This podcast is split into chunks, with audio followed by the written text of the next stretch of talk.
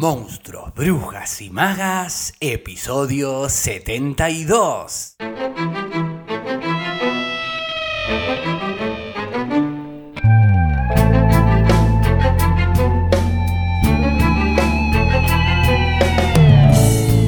Bienvenidas, bienvenidos y bienvenides a un nuevo episodio de Monstruos, Brujas y Magas, un podcast producido por La Crespo Estudio, espacio multiplataforma que desarrolla actividades de formación, investigación, participación y encuentro vinculadas al teatro, el cine y la literatura.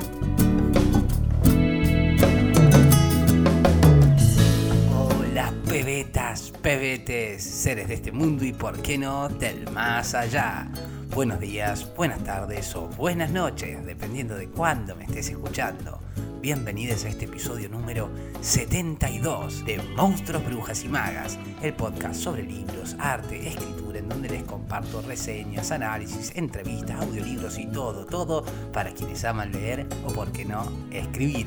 Mi nombre es Facundo Rubiño, su anfitrión en este podcast, y quien les desea un muy buen jueves para todos. Jueves 23 de diciembre del 2021, solo falta un día para la Nochebuena. Ayer, como habrán podido observar, darse cuenta quienes siguen el programa con regularidad, eh, no salió el programa de ayer básicamente, estuve con algunos problemitas técnicos, por decirlo de alguna manera, ya que con la fiesta llegan también las visitas a veces, ¿no?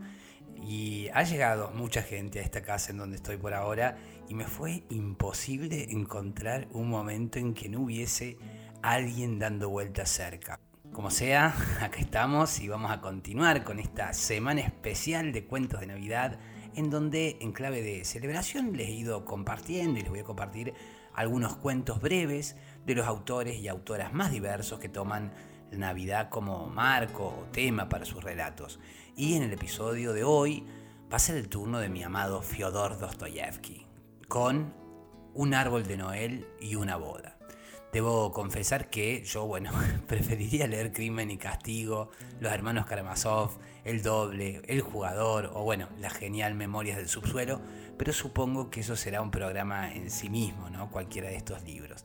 Y una tarea bastante épica, por ejemplo, si decidiera compartir Los Hermanos Karamazov o Crimen y Castigo. En fin, de modo que por el momento valga este cuento hasta nuevo aviso para leer un poquito del gran Fyodor Dostoyevsky. Pero antes, a quienes me escuchan desde Córdoba, capital argentina, les recuerdo que en enero comenzamos con el taller de escritura al aire libre. Son sesiones para escribir en compañía, pasando un hermoso momento entre pajaritos, té, mate, café, criollitos, debajo de los árboles, a pura escritura. Para quienes me escuchan, en cambio, desde otras latitudes, pueden participar de los talleres de escritura persona a persona en modalidad online, desde cualquier parte del mundo. Y para quienes no les va tanto la del taller de escritura, pero sí les va la de la lectura en compañía, recuerden que pueden sumarse al Club de Lectura 2022 en modalidad remota o presencial si están en Buenos Aires. Vamos a comenzar con eso a partir de marzo. Voy a dejar como siempre eh, toda la info para que se inscriban, consulte en las notas del episodio. Bien, dichos los anuncios, comienzo entonces con la lectura de Un árbol de Noel y una boda de Fyodor Dostoyevsky, que dice más o menos así.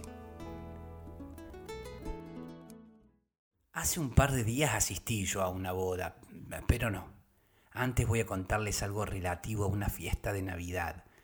Una boda es ya de por sí cosa linda, y aquella de hecho me, me gustó mucho. Pero el otro acontecimiento me impresionó más todavía. Al asistir a aquella boda, me acordé de la fiesta de Navidad.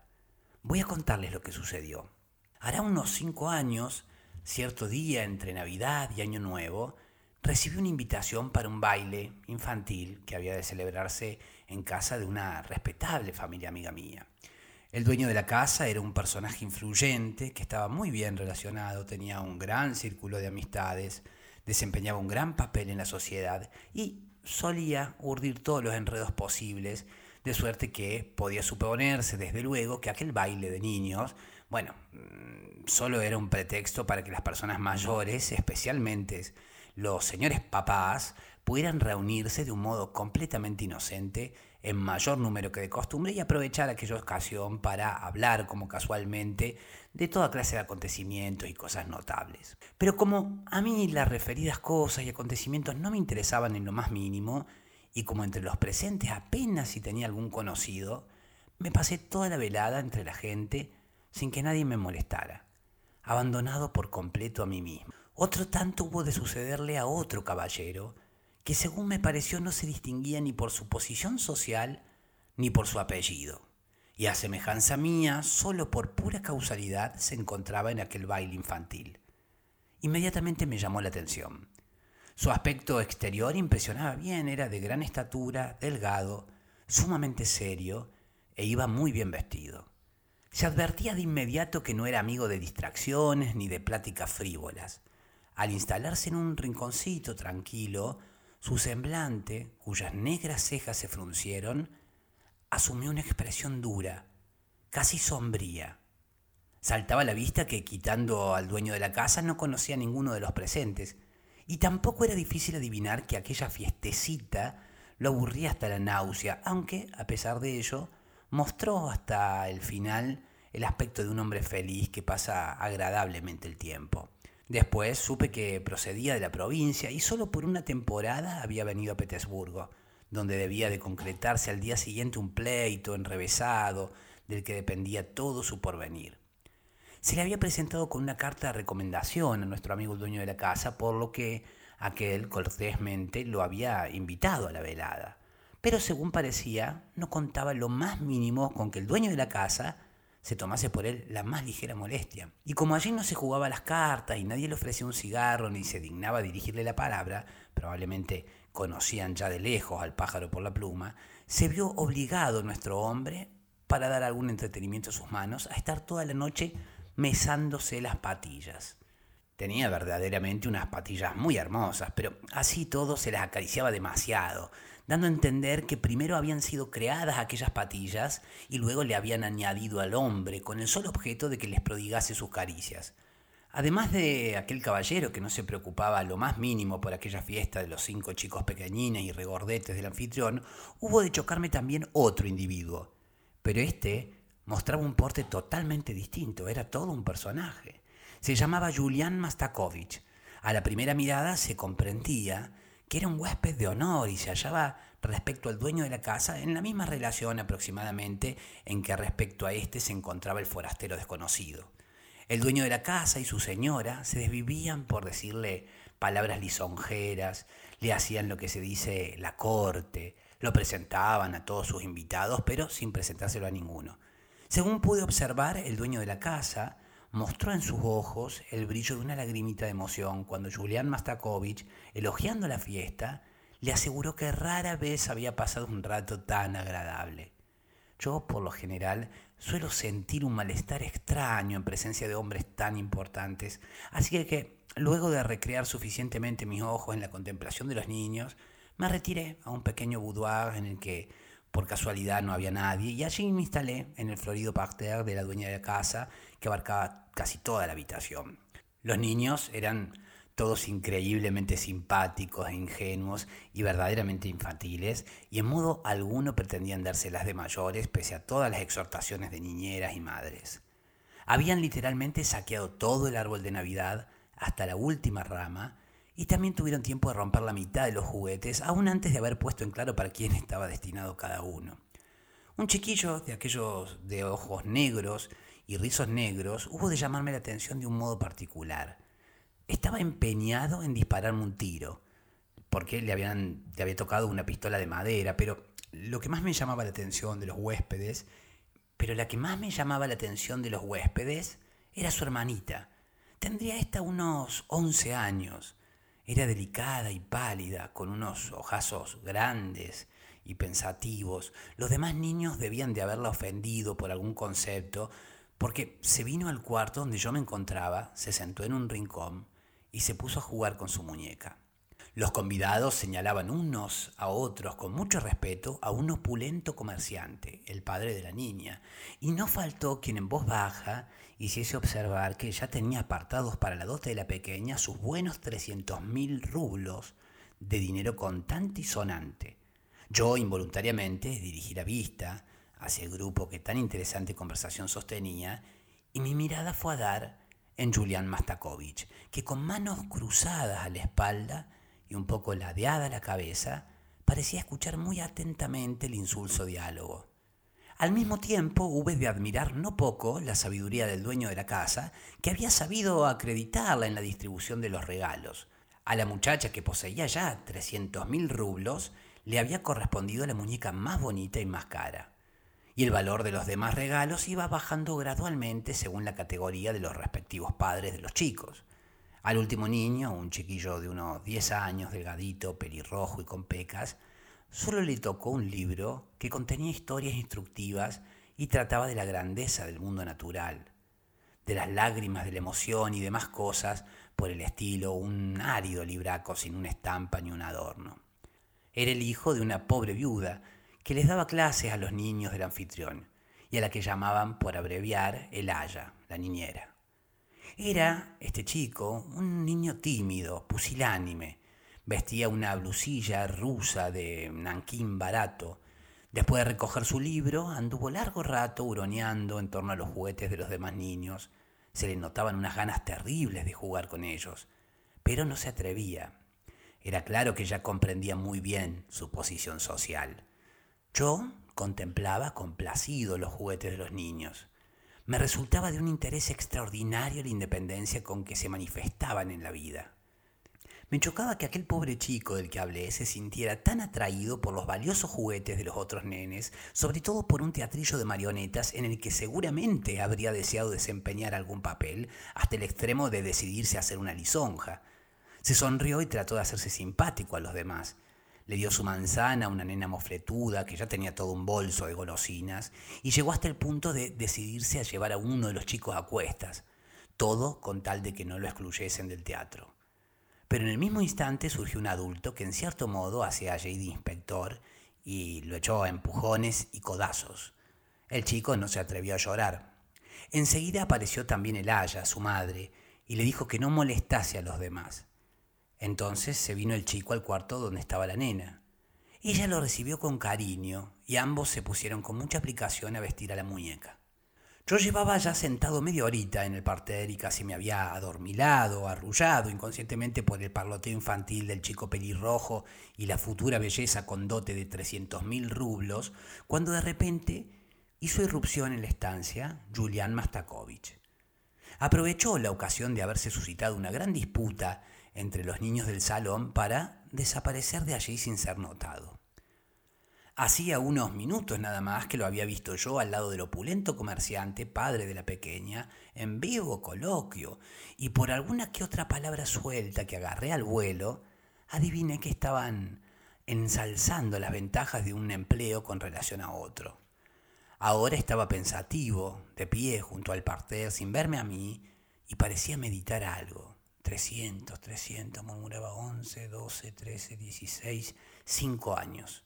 Supongamos que el cuarto por ciento, 12 por 5, 60, bueno, pongamos en total al cabo de 5 años 400, eso es, pero no, él, él no se ha de contentar con el 4%, el muy perro, lo menos que querrá es un 8 y hasta un 10, va, pongamos 500 mil, medio millón de rublos, eso, eso ya es mejor, bueno, y luego encima los impuestos.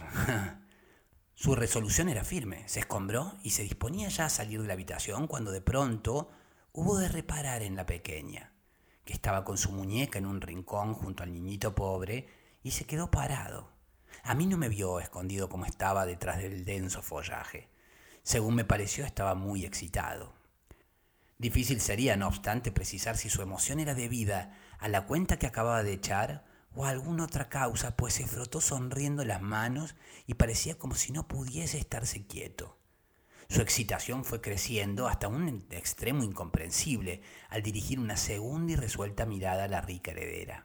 Quiso avanzar un paso, pero volvió a detenerse y miró con mucho cuidado en torno suyo.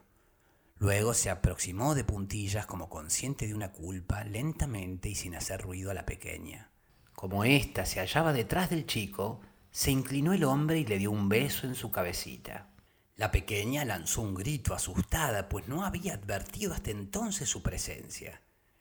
¿Qué haces aquí, hija mía? Le preguntó por lo bajo, miró en torno suyo y le dio luego una palmadita en las mejillas. Estamos jugando. Ah, ¿con este? Y Julián Mastakovich lanzó una mirada al pequeño. Mira, niño, mejor estarías en la sala, le dijo. El chico no replicó y se le quedó mirando fijo. Julián Mastakovich volvió a echar una rápida ojeada en torno suyo y de nuevo se inclinó hacia la pequeña. ¿Qué es esto, niña? ¿Una muñeca? le preguntó. Sí, una muñequita, repuso la nena algo forzada y frunció levemente el ceño. Una muñeca. ¿Pero sabes tú, hija mía, de qué se hacen las muñecas? No, respondió la niña en un murmullo y volvió a bajar la cabeza. Bueno, pues mira, las hacen de trapos viejos, corazón. Pero tú estarías mejor en la sala con los demás niños. Y Julián Mastakovich, al decir esto, dirigió una severa mirada al pequeño. Pero éste y la niña fruncieron la frente y se apretaron más el uno contra el otro. Por lo visto no querían separarse. ¿Y sabes también para qué te han regalado esta muñeca? Volvió a preguntar Julián Mastakovich, que cada vez ponía en su voz más mimo. No. Bueno, para que seas buena y cariñosa. Al decir esto, volvió Julián Mastakovich a mirar hacia la puerta y luego le preguntó a la niña con voz apenas perceptible, trémula de emoción e impaciencia. ¿Pero me vas a querer a mí si les hago una visita a tus padres? Al hablar así, intentó Julián Mastakovich darle otro beso a la pequeña, pero al ver el niño que su amiguita estaba ya a punto de romper en llanto, se apretujó contra su cuerpecito lleno de súbita congoja y por pura compasión y cariño rompió a llorar alto con ella. Julián Mastakovich se puso furioso. Largo de aquí, largo de aquí, le dijo con muy mal genio al chico. Vete a la sala. Ve a reunirte con los demás niños. No, no, no quiero que se vaya. ¿Por qué tiene que irse? Es usted quien debe irse, clamó la nena. Él se va a quedar acá. Déjelo usted estar añadió casi llorando. En aquel instante sonaron voces altas junto a la puerta y Julián Mastakovich irguió el busto imponente. Pero el niño se asustó todavía más que Julián Mastakovich. Soltó a la amiguita y se escurrió sin ser visto a lo largo de las paredes en el comedor. También al comedor se trasladó Julián Mastakovich, cual si nada hubiese pasado. Tenía el rostro como la grana, y al pasar durante un espejo, se miró en él y pareció asombrarse él mismo de su aspecto. Quizás lo contrariase haberse excitado tanto y hablado de manera tan destemplada.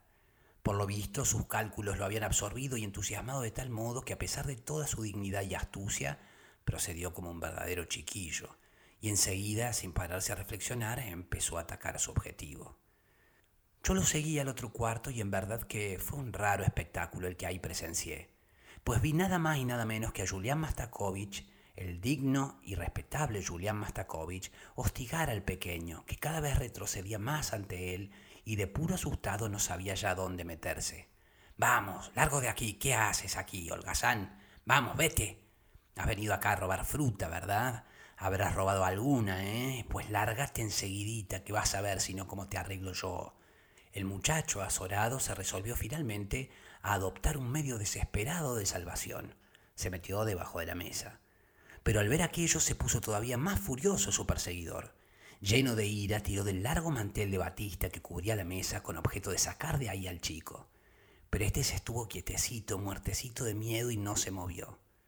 Debo hacer notar que Julián Mastakovich era algo corpulento, era lo que se dice un tipo gordo, con los mofletes colorados, una ligera tripa, rechoncho y con las pantorrillas gordas. En una palabra, un tipo forzudo que todo lo tenía redondito como la nuez.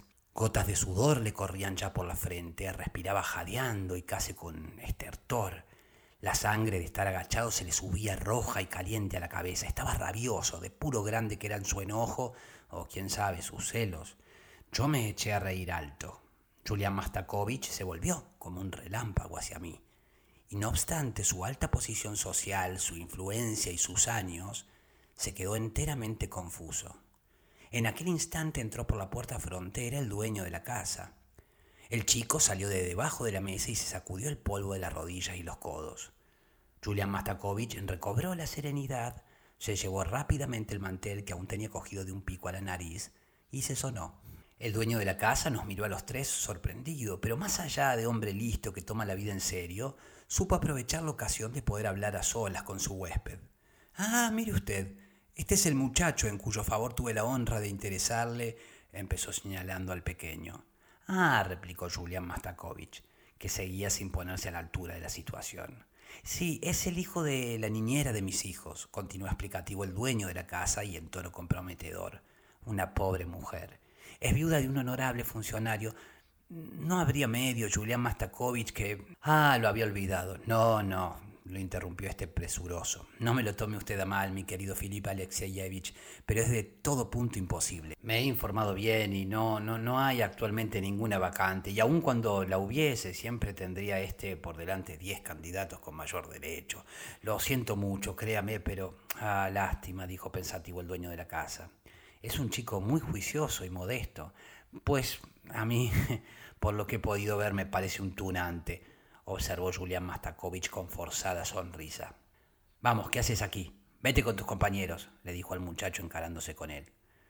Luego no pudo, por lo visto, resistir la tentación de lanzarme a mí también una mirada terrible, pero yo, lejos de intimidarme, me reí claramente en su cara.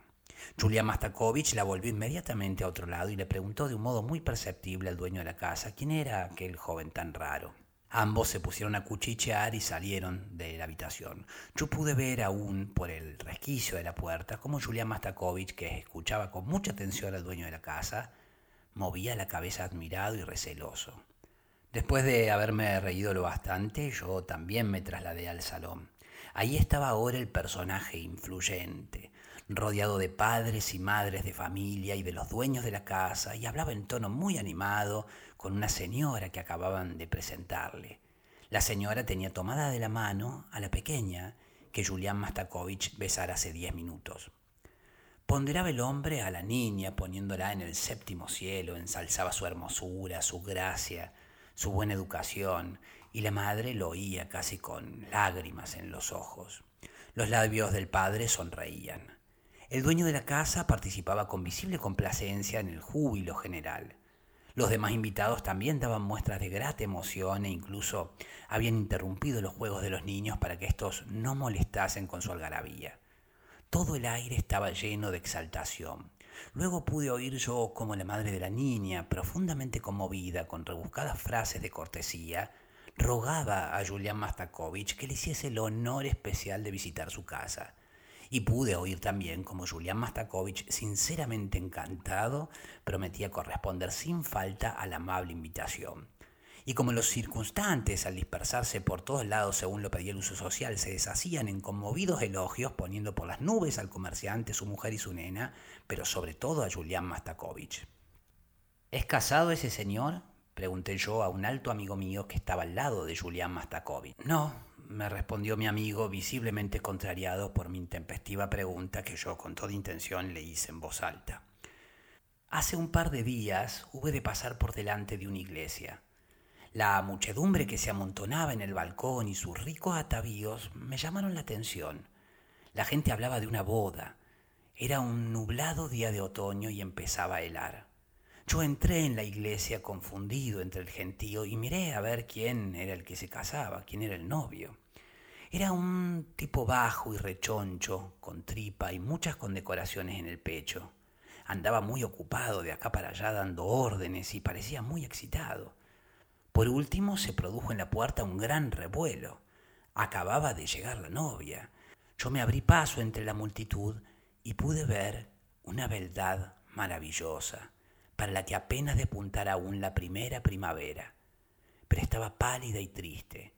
Sus ojos miraban distraídos, hasta me pareció que las lágrimas vertidas habían ribeteado aquellos ojos. La severa hermosura de sus facciones prestaba a toda su figura cierta dignidad y solemnidad altivas. Y no obstante, a través de esa seriedad y dignidad y de esa melancolía, resplandecía el alma inocente, inmaculada de la infancia y se delataba en ella algo indeciblemente inexperto, inconsciente, infantil, que según parecía, sin decir palabra, tácitamente imploraba piedad. Se decía entre la gente que la novia apenas si tendría 16 años. Yo miré con más atención al novio y de pronto reconocí al propio Julián Mastakovich, al que hacía cinco años que no había vuelto a ver. Y miré también a la novia, santo Dios. Me abrí paso entre el gentío en dirección a la salida con el deseo de verme cuanto antes lejos de ahí. Entre la gente se decía que la novia era rica en dinero contante y sonante y que poseía medio millón de rublos, más una renta por valor de tanto y cuanto. Le salió bien la cuenta, pensé yo, y me salí a la calle.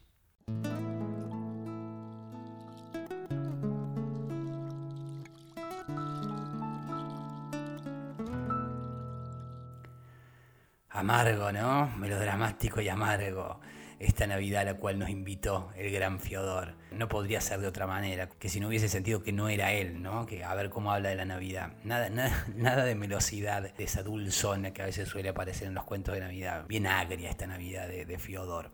Me encanta, como siempre. Me siento tan cerca de, de él como escritor y de la manera en que hace ese recorte en otra vida debemos haber sido hermanos con Fiodor, o al menos amigos, espero. En fin, recuerden que esta semana en las notas del programa les estoy preguntando qué recompensas les gustaría obtener a cambio de participar en la campaña de financiamiento colectivo crowdfunding para financiar la temporada 2 de Monstruos, Brujas y Magas. Estaré muy contento de escuchar sus ideas, pueden dejarlas en comentarios, enviarme mensaje a través de la cuenta del programa en Instagram, Facebook, Twitter, el mail lacrespoestudio.gmail.com o bien al WhatsApp eh, no me llamen, me llama gente de lugares muy hermosos y exóticos del mundo. Me encanta que se esté escuchando el programa por todas partes de Argentina y del mundo. Al principio pensaba que eran las compañías telefónicas para venderme algún plan. Quizás quieren llamarme también para decirme algo lindo. O bueno, para quejarse de que uso la les. ¿Por qué usas les inclusivo, no? Digo, hay, hay todo un sector que le provoca irritación, ¿no? Cuando uno usa la palabra, cuando usa les cuando dice les chiques, ¿no? Que gente que se enoja, entonces quizás quieren llamarme para decirme algo de eso, o para no, como decía antes, para felicitarme, qué sé yo, o para compartir algo. Me encanta, me encanta, pero recuerden que no atiendo llamadas, aborrezco las llamadas telefónicas, me resulta una impertinencia, una tocada de traste en mi intimidad.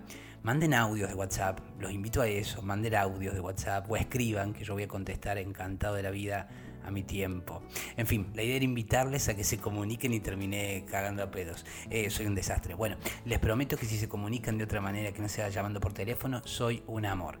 Bien, eh, gracias a quienes contribuyen con sus aportes, colaboraciones económicas a través de los distintos medios que dejo en las notas de cada programa para apoyarlo. Gracias por dar me gusta al episodio. Ahora pueden ponerle estrellitas en Spotify. Así que eso también está buenísimo. Y también gracias por suscribirse, seguirnos, por compartir en redes para que llegue a más oyentes amantes de la literatura, la escritura y el arte. Mañana vamos a finalizar esta semana especial Navidad con el último cuento que les voy a compartir, al menos por este año referido a la Navidad. De modo que por acá quedamos hoy, acá se ve este episodio número 72 de Monstruos, Brujas y Magas, en donde deseo haberles aportado contenido que haya sido de su interés y haber sido buena compañía y agradecerles porque ustedes han sido buena compañía compañía para mí y valoro mucho que me sigan acompañando para aprender, descubrir, redescubrir y, por qué no, encontrarnos en el camino de este alto viaje entre monstruos, brujas y magas. Mi nombre es Facundo Rubiño, coordinador y creador de la Crespo Estudio y quien les desea que hagan un muy buen día. Será entonces hasta mañana viernes, pebetas, pebetes, para seguir con más Monstruos, Brujas y Magas a las 7.30 Argentina por tu plataforma de podcast favorita. Thank you.